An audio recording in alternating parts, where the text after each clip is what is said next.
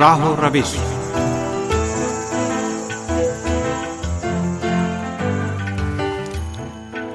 عزیز سامعین، پروگرام راہ و روش لے کر حاضر خدمت ہیں عباس سید کا سلام قبول فرمائیں سامعین، آج کے پروگرام میں ہم منشیات کے پھیلاؤ، اس کے عوامل اور اس سماجی برائی کے نقصانات کے تناظر میں گفتگو کریں گے۔ امید ہے ہمارا آج کا یہ پروگرام بھی آپ کو پسند آئے گا۔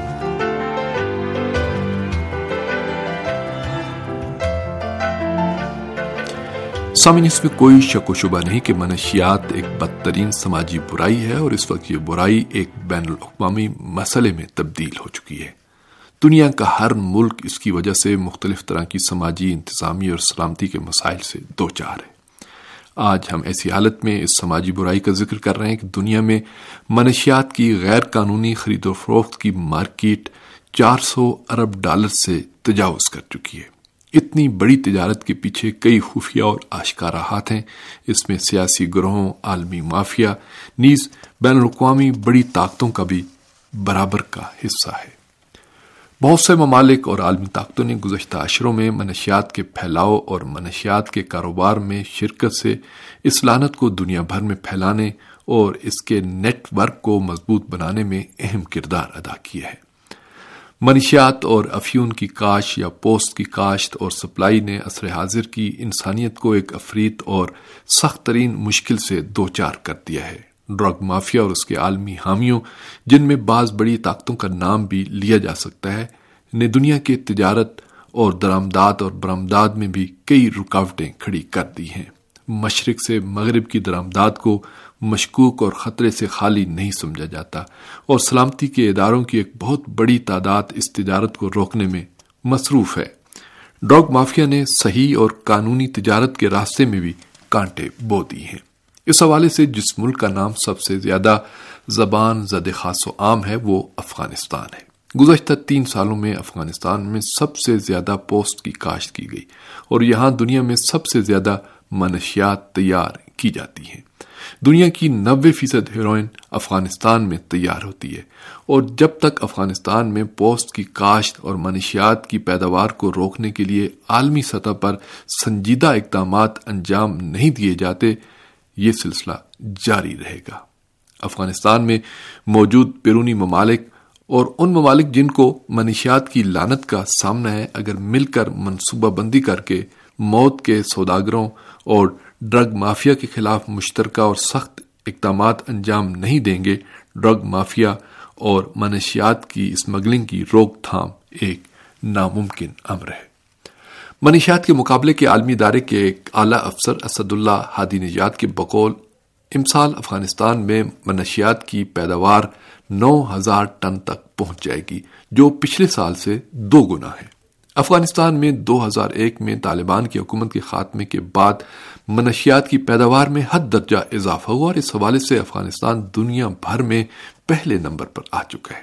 افغانستان کی مخصوص سیاسی اور سیکیورٹی صورتحال کے مد نظر اس طرح کی باتیں زبان زد خاص و عام ہیں کہ افغانستان میں منشیات کی پیداوار اور درامد اور برآمد میں افغانستان میں تعینات غیر ملکی فورسز کا بھی بنیادی کردار ہے۔ اسلامی جمہوری ایران کی پارلیمنٹ کے اسپیکر ڈاکٹر علی لاری جانی نے دسمبر دو ہزار سترہ میں ماسکو میں منعقدہ ایک کانفرنس میں کہا تھا کہ افغانستان پر مغربی ممالک اور امریکہ کے حملے کے مقاصد جھوٹ اور فریب پر مبنی تھے۔ ان ممالک کی جہریت کے باوجود افغانستان میں منشیات کی پیداوار اور برآمدات میں اضافہ ہوا ہے اور افغانستان میں بیرونی افواج کی آمد کے بعد منشیات کی پیداوار میں پینتالیس گنا اضافہ ہوا ہے۔ اس میں کوئی شک نہیں کہ عالمی تجارت خطے اور عالمی سطح کی پالیسیوں سے متاثر ہوتی ہے۔ اس وقت بھی مغرب کی بعض غلط پالیسیوں اور متعدد ملکوں کی ان پالیسیوں سے متاثر ہونے کی وجہ سے کئی سماجی مشکلات میں اضافہ ہوا ہے۔ اس وقت افغانستان کے علاوہ Pakistan, Hindustan, Myanmar, Colombia, Ecuador, Guatemala, Thailand, Haiti, Mexico, Nicaragua, Panama, Venezuela, Laos سمیت کئی دیگر ممالک ہیں جہاں منشیات اور ڈرگ مافیا کے کارندے اس انسان دشمن کاروبار میں مشغول ہے۔ میانمار، لاؤس اور تھائی لینڈ کو منشیات کی سپلائی کے حوالے سے ایک گولڈن ٹرائی اینگل یا سنہری تلائی مسلط سے تعبیر کیا جاتا ہے، جس کا مرکز میانمار ہے۔ یہ تینوں ممالک منشیات کی پیداوار کے حوالے سے دنیا میں سب سے زیادہ نمایاں ہیں۔ میانمار میں ڈرگ مافیا انسانی جانوں کے خاتمے کے اس کاروبار میں بری طرح ملوث ہے۔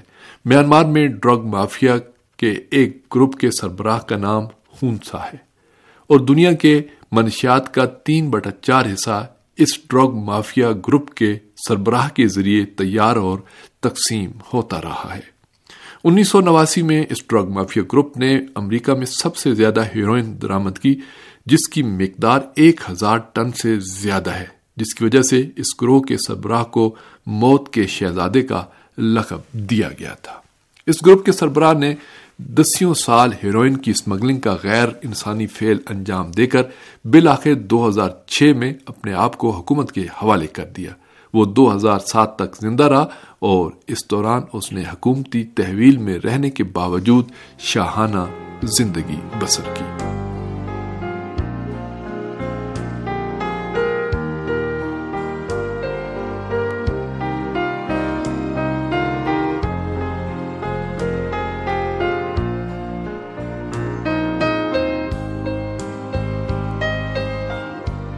کوکین کی تیاری اور اسمگلنگ کے حوالے سے سب سے بڑا نام کولمبیا کا ہے۔ جہاں سالانہ دو سو نبے ٹن کوکین تیار کی جاتی ہے۔ اس ملک میں ڈرگ مافیا کا سردار پاپلو اسکوبار اس خطے کے عوام کے لیے خوفناک اور خطرناک ترین فرد سمجھا جاتا تھا۔ اسے ڈرگ مافیا اور منشیات کے کاروبار کا بادشاہ کہا جاتا۔ اسی اور نوے کے اشرے میں وہ اس قدر طاقتور تھا کہ پوری دنیا کی کوکین کی مارکیٹ گویا اس کے ہاتھ میں تھی۔ اس کی کوکین کی مارکیٹ امریکہ، میکسیکو اور ڈومنکن سمیت تمام بر اعظموں میں پھیلی ہوئی تھی۔ دنیا میں کوکین کا اسی فیصد کاروبار اسکوبار کے پاس تھا۔ اسکوبار نے منشیات کی اسمگلنگ کے لیے کولمبیا کے دارالحکومت کو قتل و غارت کے کیپٹل میں تبدیل کر دیا تھا۔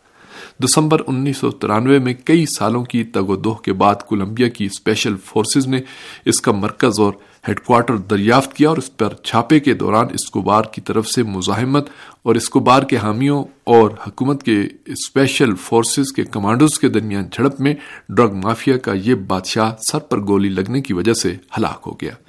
کولمبیا کے لوگ اس کی ہلاکت پر بہت خوش ہوئے لیکن بہت جلد ڈرگ مافیا کا ایک اور گروپ منشیات کے کاروبار میں سرگرم عمل ہو گیا اور کولمبیا میں پھر سے انسانی موت کی تجارت پورے آب و تاب سے شروع ہو گئی۔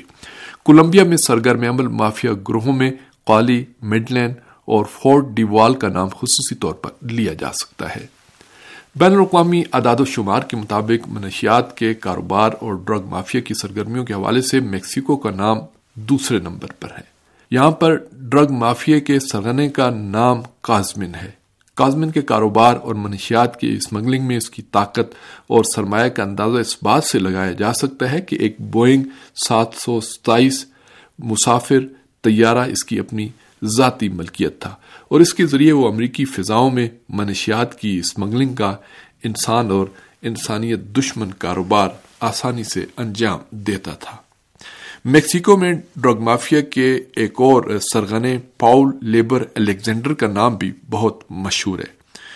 اس کو کوکین کی اسمگلنگ میں عالمی شہرت حاصل رہی ہے۔ البتہ وہ اسرائیل کی غاصب حکومت کے ساتھ مل کر بھی اس غیر انسانی تجارت میں مشغول رہا۔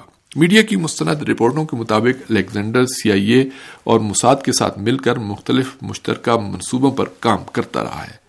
مساد اور سی اے نے بھی منشیات کی خرید و فروخت سے بعض ایسے امور انجام دیے جو ان دونوں خفیہ اداروں کا خاصا رہا ہے۔ ڈرگ مافیا کے یہ سرگنا نبے کے اشرے کے اوائل میں امریکہ میں گرفتار ہوا، لیکن چند سال کی سزا کے بعد اسے رہا کر دیا گیا۔ امریکہ سے رہائی کے بعد وہ برازیل واپس چلا گیا۔ برازیل میں دوبارہ منشیات کی اسمگلنگ میں اسے گرفتار کیا گیا۔ چند سال کی رہائی کے بعد وہ اپنی صفائی کے لیے ضروری دستاویزات اکٹھی کرنے کے بہانے جیل سے باہر آیا اور پھر دوبارہ برازیلی فورس اس کو گرفتار نہ کر سکی۔ اس وقت بہت سے لوگوں کو کہنا ہے کہ منشیات کا یہ بدنام زمانہ اسمگلر تل ابیب میں اسرائیل کی خفیہ ایجنسی موساد کے پاس ہے۔ منشیات کی عالمی تجارت میں امریکہ بھی کسی سے پیچھے نہیں۔ امریکہ ایک معروف مصنف رکی راس ہے جسے حالات نے ایک شہرت یافتہ ڈرگ اسمگلر میں تبدیل کر دیا۔ رکی راس کو اسی کے اشرے میں منشیات کی بے پناہ اسمگلنگ کی وجہ سے امریکہ میں منشیات کی اسمگلنگ کا شہنشاہ کہا جاتا تھا۔ ریکی راس نے شروع میں کوکین کی چھوٹی سطح کی اسمگلنگ سے اس انسان دشمن تجارت کا آغاز کیا، لیکن بہت جلد اس نے اس تجارت میں اپنا لوہا منوا لیا اور اسی کے اشرے میں اسے ڈرگ مافیا کے ماہر ترین افراد میں سے ایک سمجھا جانے لگا۔ رکی کی عمر زیادہ نہ تھی، لیکن اس نے اپنی شیطانی ذہنیت اور ذہانت کے بلبوتے پر اس شعبے میں خوب مہارت حاصل کر لی اور وہ مغرب کی مارکیٹ میں ہر ہفتے چار سو کلو گرام آسانی سے کوکین سپلائی کر لیتا تھا۔ اس کی روزانہ کی آمدنی تین ملین ڈالر سے تجاوز کر جاتی تھی۔ رکی راس انیس سو چھیانوے میں ایک سو کلو گرام کوکین بیچتے ہوئے رنگے ہاتھوں گرفتار ہو گیا اور اسے عمر قید کی سزا سنائی گئی۔ لیکن دو ہزار نو میں سی آئی اے اور اس کے تعلقات ثابت ہونے پر اسے جیل سے رہا کر دیا گیا، جس کے بعد اس کے بارے میں کوئی خبر سامنے نہ آئی۔ بہرحال، ڈرگ مافیا کے مختلف گروہ، کارٹلز اور پارٹیاں ایک دوسرے سے قریبی رابطے میں رہتی ہیں۔ ڈرگ مافیا اور منشیات کے پیچھے کئی خفیہ اور آشکارا ہاتھ ہوتے ہیں۔ اور منشیات کی سپلائی کو ممکن بنانے کے لیے بعض اوقات متعلقہ علاقوں کو جنگوں اور مسلح جھڑپوں کا شکار بنا دیا جاتا ہے۔ منشیات کی اسمگلنگ کو ممکن بنانے کے لیے خونریز جنگیں بھی کرائی جاتی ہیں۔ اور کئی بڑی طاقتوں کی خفیہ ایجنسیاں منشیات کے کاروبار سے حاصل ہونے والی آمدنی کو اپنے مضموم مقاصد کے لیے استعمال کرتی ہیں، جس کی ایک مثال افغانستان اور وہاں سرگرم عمل دہشت گرد تنظیمیں ہیں جو منشیات کی پیداوار سے اپنی سرگرمیاں جاری رکھے ہوئے ہیں۔ اس حوالے سے طالبان کا نام بھی لیا جاتا ہے۔